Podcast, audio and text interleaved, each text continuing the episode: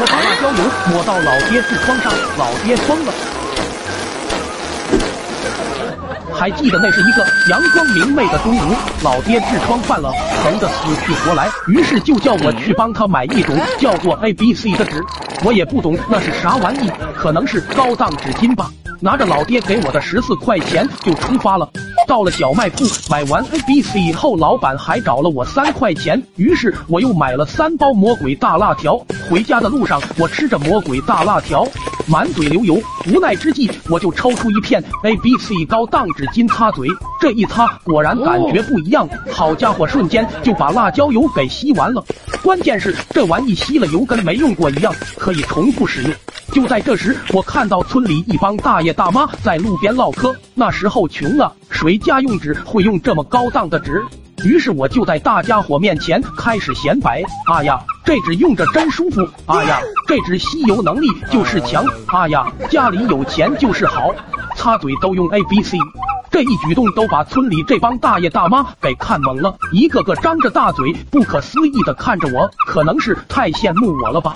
接着我把纸巾塞进包装袋里面就回家了。回家后我把纸巾给了老爹，我就回屋吃剩下的魔鬼大辣条了。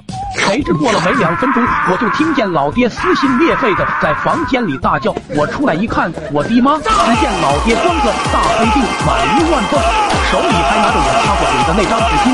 看见我后更是暴怒，他咆哮道：“你他姥姥的，给老子纸巾里倒辣椒油！你咋想的？老子今天非要给你打成零件！”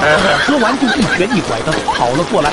我也赶紧往屋外跑，刚到院子里，就见村里的妇联主任带着几个大婶推开了我家大门，嘴里还叨咕着家里大人在家不。老二这孩子刚刚在村口，主任话还没说完，就见俺爹装个大腚从屋里冲了出来，几个妇女都傻了，可俺爹已经杀红了眼，更没注意有人进了院子，提起皮带就向我扔了过来。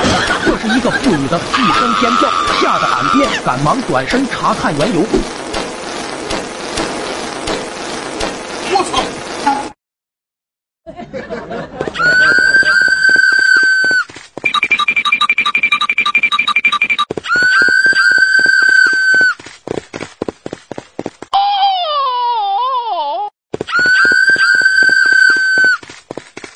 自那天起我和老爹整整一个月没敢白天出门。点个关注不迷路老二给你个礼物。